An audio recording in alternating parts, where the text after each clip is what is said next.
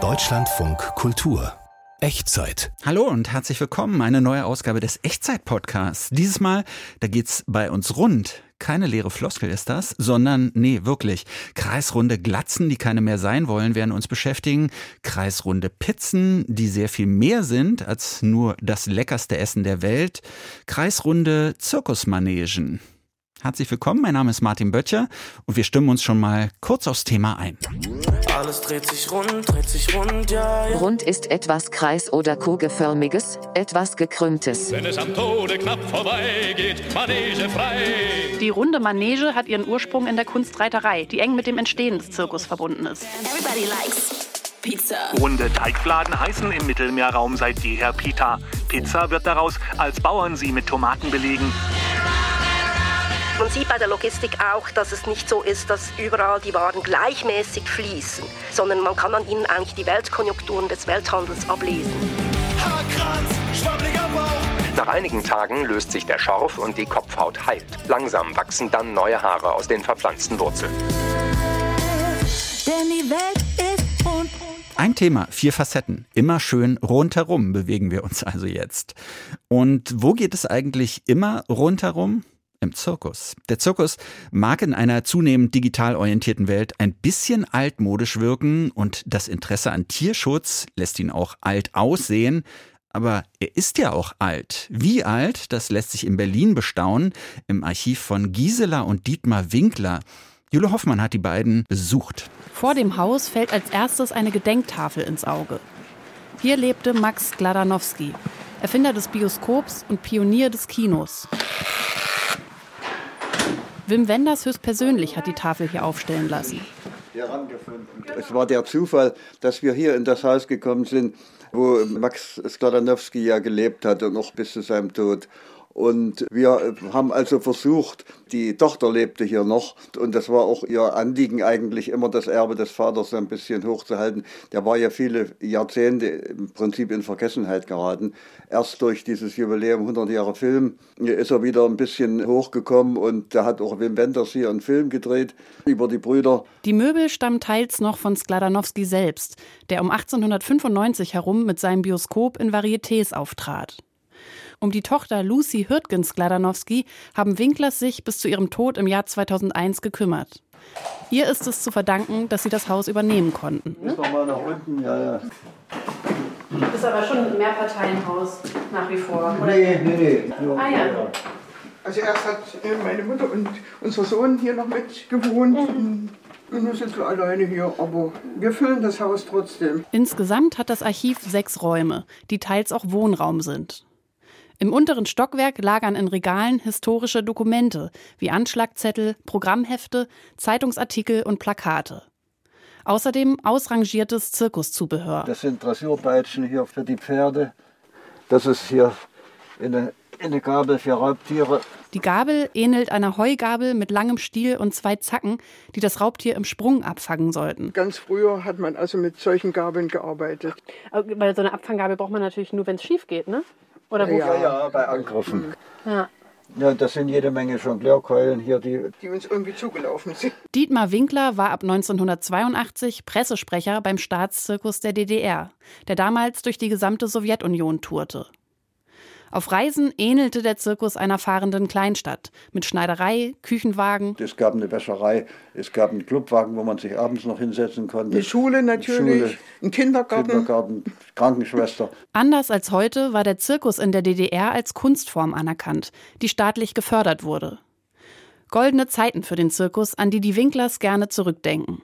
Gerade dem Reisezirkus haftet eine besondere Romantik an, findet Gisela Winkler. Alleine eben diese Vorstellung, der Zirkus kommt an, er baut auf und die Kinder stehen und gucken und man sieht also dann die Tiere draußen. Also das hat eben irgendetwas und dann packt er wieder ein und zieht weg und ist verschwunden. Das Zelt hat ja auch eine ganz besondere Atmosphäre, was also natürlich äh, kein Theater bieten kann. Schon durch dieses Rund, dass man also die Leute auf der anderen Seite sieht, ihre Reaktion, das verstärkt sich dann auch gegenseitig. Da gibt's ganz interessante Untersuchungen, welche Wirkung dieses Rund hat.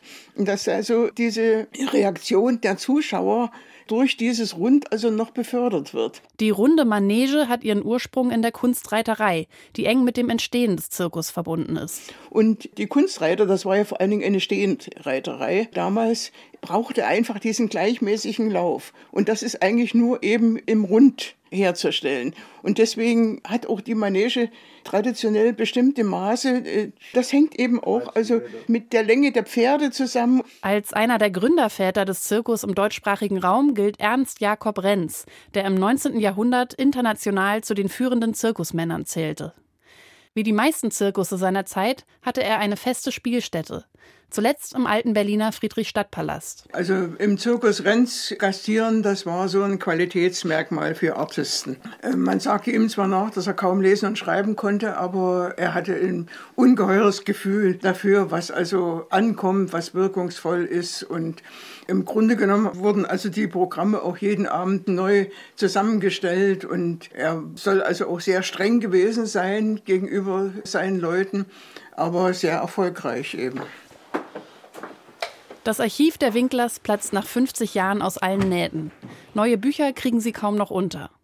In einem der oberen Räume füllt die Elefantenfigurensammlung von Gisela Winkler einige Vitrinen.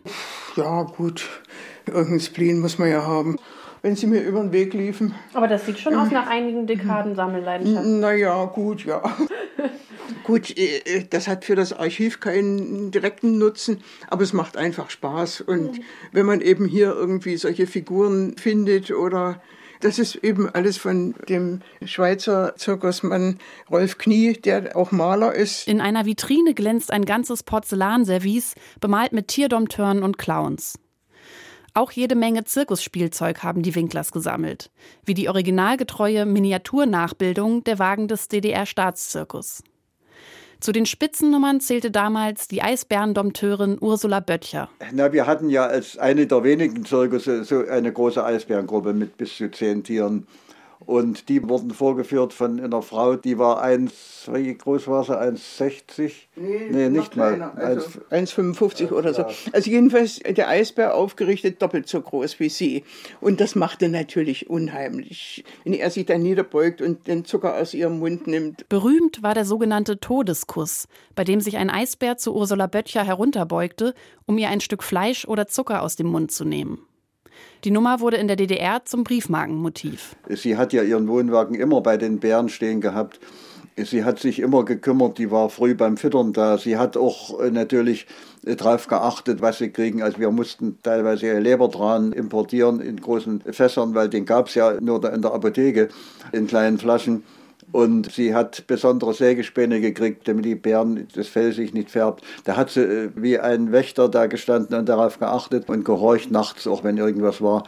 Also sie hing völlig an ihren Bären. Sie kannte natürlich jeden von klein auf und wusste auch, welche Probleme er hatte. Und also sie hat ja immer gesagt, meine Kinder. Nach der Wende fiel der Zirkus als volkseigener Betrieb in den Zuständigkeitsbereich der Treuhand, die den Staatszirkus Anfang der 90er Jahre liquidierte.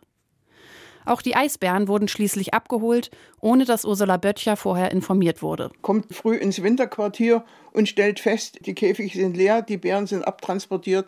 Es ist ihr vorher nichts gesagt worden. Sie konnte sich nicht verabschieden von den Tieren. Also das war von Seiten der Treuhand schon sowas von. Die Tiere wurden an verschiedene Zoos gegeben. Eine Eisbärin brachte 2006 im Berliner Zoo Knut zur Welt. Mittlerweile sind Wildtiere im Zirkus eine Seltenheit, vor allem aus Tierschutzgründen. Der klassische Zirkus, wie Winklers ihn kannten, stirbt langsam aus. Dafür wird er zunehmend Gegenstand akademischer Forschung. Regelmäßig kommen Studierende verschiedener Geisteswissenschaften, die am Esstisch der Winklers zur Zirkusgeschichte recherchieren. An die 9000 Bücher umfasst das Archiv inzwischen, darunter seltene und teuer gehandelte Exemplare wie das Artistenlexikon eines gewissen Signor Saltarino. Der hieß äh, Signor Saltarino. Italiener anscheinend? Äh, äh, der hieß äh, Otto, Waldemar Otto und kam aus Hohenstein-Ernsthal. Und, und ist irgendwie, also praktisch in, in Zeitgenosse von Karl May und ist dann zum Zirkus gegangen als Kunstreiter und hat dann diese Zeitschrift Der Artist mit betrieben und hat dort sehr viel geschrieben. Und da das damals die einzige Artistenzeitung war, kannte er natürlich hunderte von Artisten und hat deren Daten gesammelt. Und das ist dieses, dieses berühmte, wo ist denn der Räder? Dietmar Winkler steht suchend vor der Bücherwand. Man steht nämlich immer davor und, und guckt und ich hatte es nämlich, ach hier, das ist dieses, der Zirkus Renz in Berlin von Alwil Räder. 1897 erschienen. Alwil Räder, ein treuer Besucher des Zirkus Renz, listete für diesen Band jedes einzelne Programm auf, sodass sich heute nicht nur nachvollziehen lässt, was an welchem Tag zur Aufführung kam, sondern auch, wer beim Zirkus Renz alles mitgewirkt hat. Und hier schließt sich ein Kreis zum Haus in Berlin-Niederschönhausen, dem Sitz des Zirkusarchivs der Winklers. Zum Beispiel der Bruder von Max Sladanowski, Eugen Sladanowski, war Clown beim Zirkus Renz was ja wieder diese Verbindung ist, auch für uns. Ein Archiv über Zirkusse. Schön. Und schön rund. So wie natürlich auch die Pizza, wenn sie nicht gerade so als Blechpizza daherkommt. Laut Statistik ist die Pizza das Lieblingsgericht der Deutschen, meins natürlich auch. Pro Jahr isst jeder Mensch bei uns durchschnittlich 13 Tiefkühlpizzen, angeblich. Und der Absatz steigt. Aber es gibt auch die andere Bewegung. Weg vom Billig-Image, weg vom Fastfood, hin zum Gourmetgericht. Pizza als Delikatesse? Wirklich? Das stimmt. Jahrelang war die Pizza natürlich einfach zum Sattwerden da oder nach der Disco, ich habe Hunger oder einfach mal eine Familie zu ernähren. Äh, wir zum Beispiel bieten sowas ja gar nicht an. Also wir haben keine Familienpizza. Wir haben einen Ofen, was bei 450 Grad backt erklärt Giro Cerbonio. Mit seinem Bruder betreibt er zwei angesagte Pizzerien in Fürth und Nürnberg. Na Pizza für neapolitanische Pizza. Den Geschmack ihrer Kindheit zelebrieren die beiden fast mythologisch. Mir läuft das Wasser im Mund zusammen. Nur mit besten Zutaten. Tomaten von den Hängen des Vesuvs und schnittfester Mozzarella aus einer 200 Jahre alten Käserei. Man kann für die Latte nehmen, was ein Kilopreis so schätzungsweise von 9 bis 10 Euro liegt. Ja. Wir haben auf jede unserer Pizza ist Parmesan obendrauf, also das ist natürlich auch ein Kostenfaktor.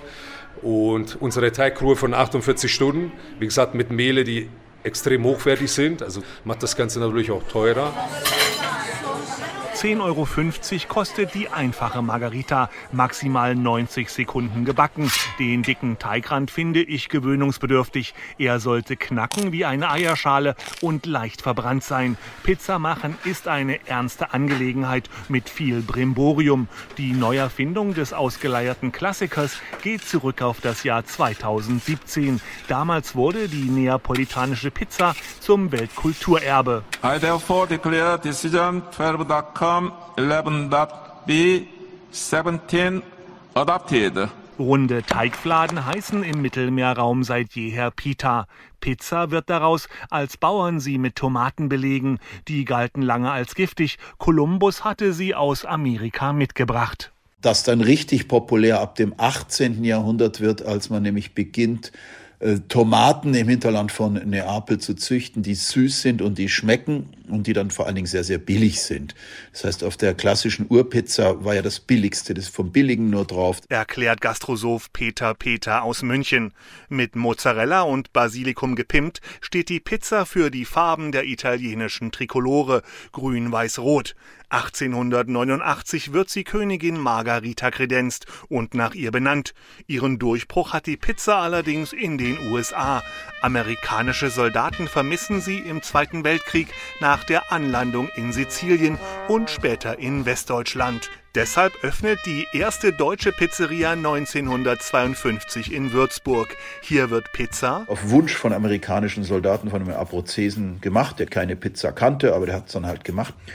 Und ich meine, dass durch uns Deutsche als Nachkriegstouristen die Pizza dann auch in Norditalien eingeführt wurde, weil wir das dann kannten als billiges Gericht und dann halt auch am Gardasee gefragt haben, ob es so etwas gibt. Ungefähr so, als würde man in Hamburg nach Weißwürsten fragen. Mittlerweile kennen sich auch Laien mit der Wissenschaft des Pizzabackens aus. Ich selber habe einen Pizzastein, backe aber lieber römische Pizza. Die kann man bis zum Rand belegen. Mit italienischer Musik und Buongiorno wird bei einer Pizza in Nürnberg und Fürth übrigens keiner begrüßt. Also wir ähneln keinen äh, klassischen Standard-Italiener mit äh, karierten weiß-roten Tischdecken. Wir haben einfach schwarze Stühle. Das ist an sich sehr minimalistisch eingerichtet, sehr ungewöhnlich für eine klassische napolitanische Pizzeria, weil wir auch natürlich auch vom Stil jetzt her einfach mal einen Bruch gesucht haben. Stattdessen türmen sich an den Wänden Konservendosen und Schraubgläser mit italienischen Agrarprodukten. Mit Namen wie Balboa, Bufala Bill und Kürbis Rambo werden die Pizzen popkulturell referenziert. Der Trend zur Nobelpizza kann allerdings auch eine kulinarische Herausforderung sein. Papa, ich glaube, die Tomatensoße fehlt.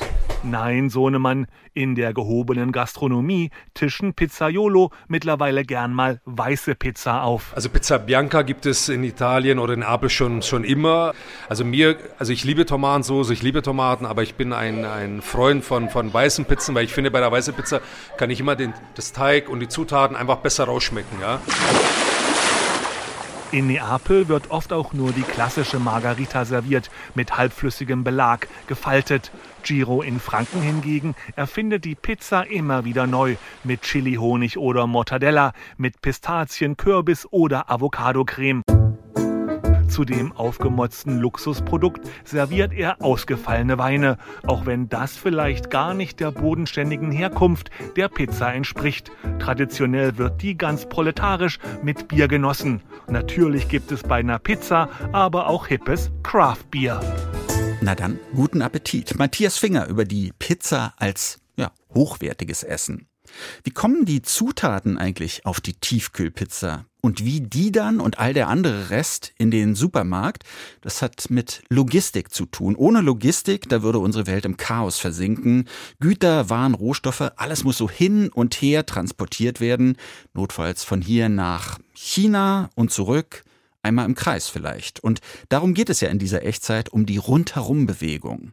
Logistik funktioniert in der Regel reibungs- und geräuschlos und wir werden vor allem dann auf sie aufmerksam, wenn die Lieferkette irgendwo unterbrochen wird, wie zum Beispiel vor zwei Jahren, als das Containerschiff Ever Given im Suezkanal auf Grund lief und diesen wichtigen Schifffahrtsweg blockierte.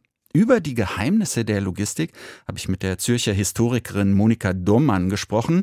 Von ihr stammt das Buch Materialfluss, eine Geschichte der Logistik an den Orten ihres Stillstands. Meine erste Frage, wie lang gibt es denn die Logistik eigentlich schon? Wo kommt sie her? Ja, also Waren wurde natürlich schon immer transportiert. Das ist nicht neu, aber dass man so einen bestimmten Plan hat mit bestimmten Techniken und mit einem bestimmten wissenschaftlichen Einsatz, das ist eigentlich mit der Industrialisierung aufgekommen. Mit der Massenproduktion musste nämlich diese Massenproduktion von Gütern, von Waren, von Dienstleistungen musste koordiniert werden und dafür ist die Logistik zuständig. Also so ungefähr 1850 würde ich sagen. Hat das auch einen militärischen Hintergrund? Weil sowas muss ja manchmal generalstabsmäßig geplant werden. Ja, also das Militär ist immer wieder ein Treiber gewesen logistischer Innovationen. Zum Beispiel die Europalette ist so ein Ding, das von den Amerikanern, um den Nachschub zu organisieren im Zweiten Weltkrieg, erstmals in standardisierter Form nach Europa gebracht wurde. Oder auch zurück zum Container. Das Containerschiff ist eigentlich etwas, das mit dem Vietnamkrieg so richtig in Schwung gekommen ist. Was verstehen wir denn heute unter Logistik? Hat sich das ein bisschen gewandelt oder ist das immer noch genau dasselbe? Interessant ist, dass der Begriff so in der aller Weltsprache so seit den 90er Jahren viel mehr in Gebrauch kommt und ganz viele Dinge denen man früher anders gesagt hat, zum Beispiel Spedition oder ein Fuhrwerk und so weiter. Das heißt heute alles Logistik. Wir brauchen es sogar im Alltag, wenn wir irgendwie planen, was wir tun sollen und wenn wir eine Liste erstellen oder wenn wir irgendwie ein Chaos haben oder die Familie organisieren sollen, dann sagen wir, ja, die Logistik dahinter. Und das spricht eigentlich dafür, dass die Logistik an Bedeutung zugenommen hat, eben seit Mitte des 19. Jahrhunderts. Das Motto unserer heutigen Sendung ist ja immer rundherum. Bei der Logistik, da spricht man häufig von Zirkulieren der Güter- und Warenströme und ich habe es vorhin in der Anmoderation auch gesagt. Aber ist das richtig, die Kreisbewegung? Kommt das Containerschiff, das von A nach B und dann nach C weiterfährt, irgendwann wieder bei A an? Also ist der Kreis das richtige Bild, um die Logistik zu beschreiben? Das ist natürlich eine ideale Vorstellung, dass alles fließt und dass alles zur richtigen Zeit am richtigen Ort ist. Tatsächlich ist es natürlich überhaupt nicht so und das ist genau die Aufgabe der Logistik, das effizient zu organisieren. Man sieht bei der Logistik auch, dass es nicht so ist, dass überall die Waren gleichmäßig fließen, von A nach B oder von B nach C, sondern man kann an ihnen eigentlich die Weltkonjunkturen des Welthandels ablesen. Zum Beispiel ist es so, dass mehr Waren von Europa nach Amerika transportiert werden oder vom Pazifik nach den USA. Und das gibt dann die berühmten Leerläufe oder Unpaarigkeiten, wie man in der Logistik sagt. Aber warum strebt denn die globale Logistik nicht nach so einer großen Kreisbewegung? Weil so Leerfahrten, die sind ja, ja sowohl Ressourcen verschwenden als auch wenig profitabel. Was steht dem entgegen, so eine wirkliche Kreisbewegung in der Logistik herzustellen? Die Warenflüsse laufen nicht eben synchronisiert ab, weil von einem Ort an den anderen irgendwie mehr Waren transportiert werden müssen als von den anderen zurück. Und das heißt, das ist nicht das, was ökologisch sinnvoll wäre oder für die Weltgemeinschaft sinnvoll wäre, unbedingt das ist, was die Weltwirtschaft tut. Und deshalb äh, haben wir diese Unpaarigkeiten, wie das die Logistik sagt. Und das ist der Moment, wo der Logistiker sozusagen einspringt und manchmal neue Businessideen entwickelt. Ein Beispiel ist eben das Containerschiff, das im Vietnamkrieg zum Einsatz kam, 1967 unter McNamara. Da wurde natürlich vor allem Waren nach, von USA nach Vietnam transportiert und dann wieder leer zurück. Und Malcolm McLean, das war so einer der Unternehmer, die die Containerschifffahrt vorangetrieben hat, man hatte die Idee, ah, wir könnten doch mal kurz in Japan anhalten und da ein paar Fernseher und ein paar Elektronikgeräte aufladen und dann in die USA zurücknehmen.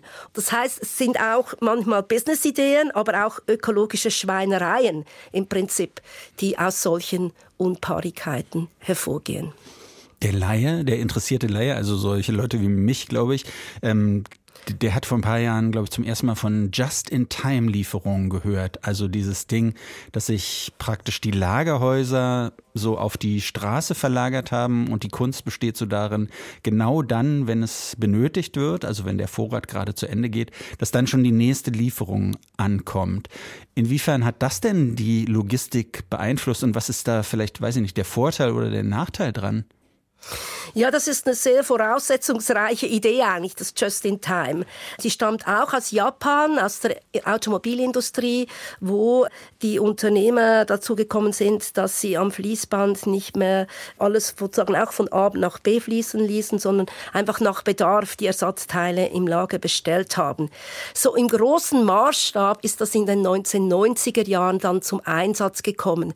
Das hat natürlich mit Globalisierung zu tun.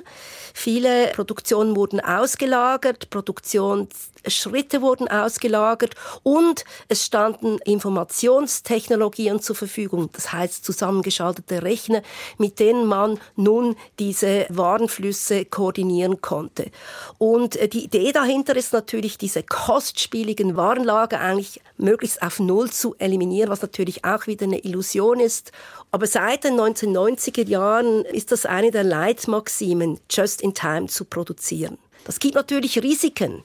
Wenn man zu lean äh, produziert, sobald irgendwas passiert, eben so eine ungemütliche Situation im Roten Meer, wie wir es jetzt wieder haben, oder ein Brand irgendwo, dann kann es sehr schnell brenzlig werden, wenn zu lean produziert wird, also wenn zu nah, zu engmaschig in der Zeit produziert wird. Logistik geht ja so ein bisschen an uns vorbei. Wir spüren sie im Alltag vielleicht nicht so, auch wenn sie ganz viele Bereiche bei uns so mitsteuert.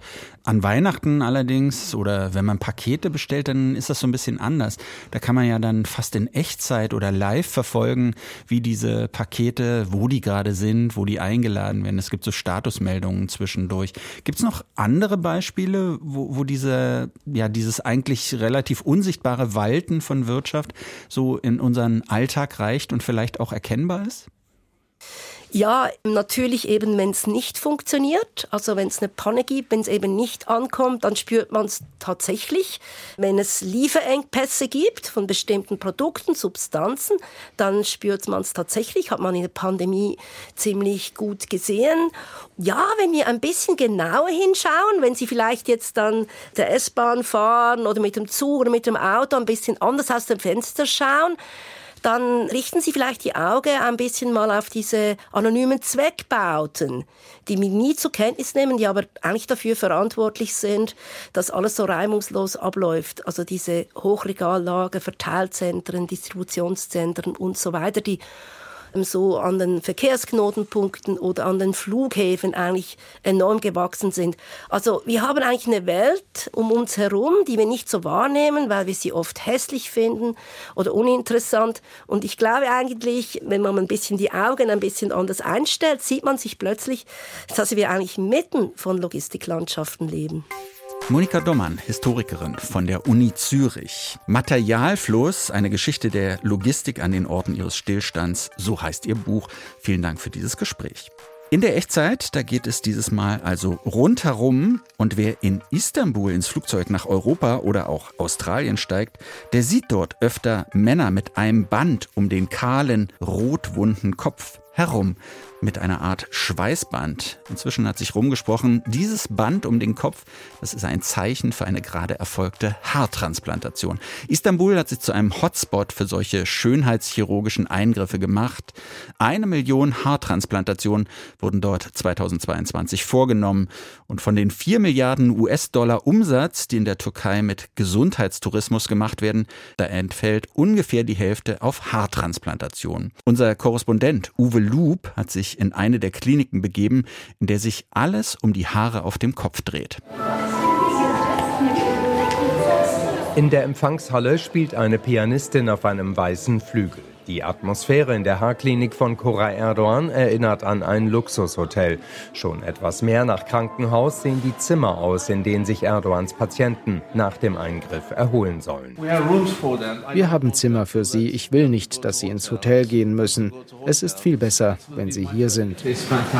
Die Patienten kommen überwiegend aus dem Ausland in die Istanbuler Klinik, die meisten aus Westeuropa, aber auch aus Australien und Neuseeland. Sie müssten sich also ohnehin eine Übernachtungsmöglichkeit besorgen.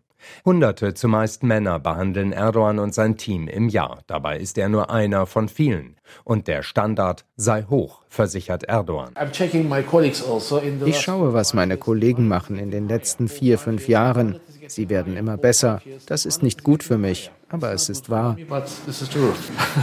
Seine eigene Methode hält Erdogan jedoch für den Goldstandard. Zuerst wird der Patient geschoren, dann hat er einen speziellen Fototermin. Eine riesige Haube mit etlichen Objektiven senkt sich über seinen Kopf. Und er muss in eine bestimmte Kamera schauen. Look at the camera, please. Es entstehen Fotos aus allen Winkeln. Die Aufnahmen werden an einen Computer übermittelt, der die Bilder zeigt und die Daten sofort auswertet. Dieses System überprüft, wo am Kopf es wie viele Haarwurzeln gibt und wie viele Haare rauswachsen. Eins, zwei oder drei. Daraus erstellen wir einen Plan. Erdogan muss entscheiden, wo überhaupt Haarwurzeln entnommen werden können. In der Regel am Hinterkopf. Aber Erdogan muss auch festlegen, wo die Haare hin sollen. Vor allem, wo der Haaransatz verlaufen soll. Der Haaransatz ist sehr persönlich. Er verändert jemanden. Das ist der künstlerische Teil meiner Arbeit. Ist all das geklärt, kennzeichnet er mit bunten Stiften verschiedene Flächen auf den Köpfen seiner Patienten, fast so, als male er Landkarten. Seine Operateure wissen sie zu lesen. Er bildet sie selbst aus. In seinem eigenen Trainingsraum müssen sie an Gummiköpfen üben, tausendfach. Es geht um Handarbeit und jeder Griff sollte sitzen. Drei bis vier Millimeter tief, sagt der Klinikchef, muss die Wurzel unter die Kopfhaut gebracht werden. Erst wer das am Gummikopf fast blind kann, darf am echten Patienten arbeiten. Vom Übungsraum in den Operationssaal.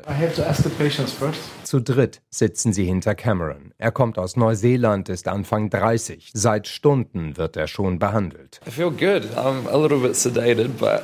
Ich fühle mich gut, ich bin ein bisschen betäubt. Ich bin gespannt, aber es ist alles gut. Sie sind hier so nett und zuvorkommend. Es geht so gut wie überhaupt möglich. Die Entscheidung, sich behandeln zu lassen, ist in Cameron über Jahre gereift. Er war es leid, schon als junger Mann kaum mehr Haare zu haben. Einige tausend Euro zahlt er umgerechnet dafür. In der Türkei kann man Haartransplantationen schon für rund zweieinhalbtausend Euro haben. In Erdogans Klinik kostet es das Doppelte und mehr. Abgerechnet wird übrigens im wahrsten Sinne des Wortes haargenau. Nach der OP macht Erdogan wieder Fotos und der Computer rechnet aus, wie viele Haarwurzeln verpflanzt wurden. Bei Cameron sind 3800 geplant. Für ihn heißt das doppelt so viele Einstiche beim Rausholen und beim Einsetzen. Doch davon, meint er, spürt er nichts. Auch danach hält sich der Schmerz in Grenzen, verspricht Umut Kartal. Er ist Anästhesist in Erdogans Klinik, wacht über die Patienten auch während des Eingriffs. Camerons Fall ist ein leichter, meint er. Morgen früh wird sein Kopf gewaschen. Danach kann er fliegen oder machen, was er will. Erstmal muss er aber noch vorsichtig sein, ein Kopfband tragen zum Schutz vor Stößen. Nach einigen Tagen löst sich der Schorf und die Kopfhaut heilt. Langsam wachsen dann neue Haare aus den verpflanzten Wurzeln. Eine Garantie für den Erfolg seiner Haarverpflanzungen gibt Erdogan nicht. In den meisten Fällen laufe alles wie geplant und die meisten seiner Patienten seien hinterher so begeistert wie der 28 Jahre alte Fabio aus Italien. Stolz zeigt Fabio seine dichten Haare und schwärmt, er habe sein Lächeln zurück, ja, sein Leben. Haartransplantationen in Istanbul machen offenbar rundherum glücklich. Ein Thema, vier Facetten. Damit sind wir für jetzt durch. Viel mehr Echtzeit findet sich in der DLF Audiothek App. Dort gibt es auch unsere Serien zu hören, die immer Teil der Sendung sind, wenn die live im Radio zu hören ist. Also immer Samstagnachmittags zwischen vier und fünf im Deutschlandfunk Kultur. Vielen Dank fürs Zuhören. Ich bin Martin Böttcher. War mir wie immer eine Freude. Bis demnächst.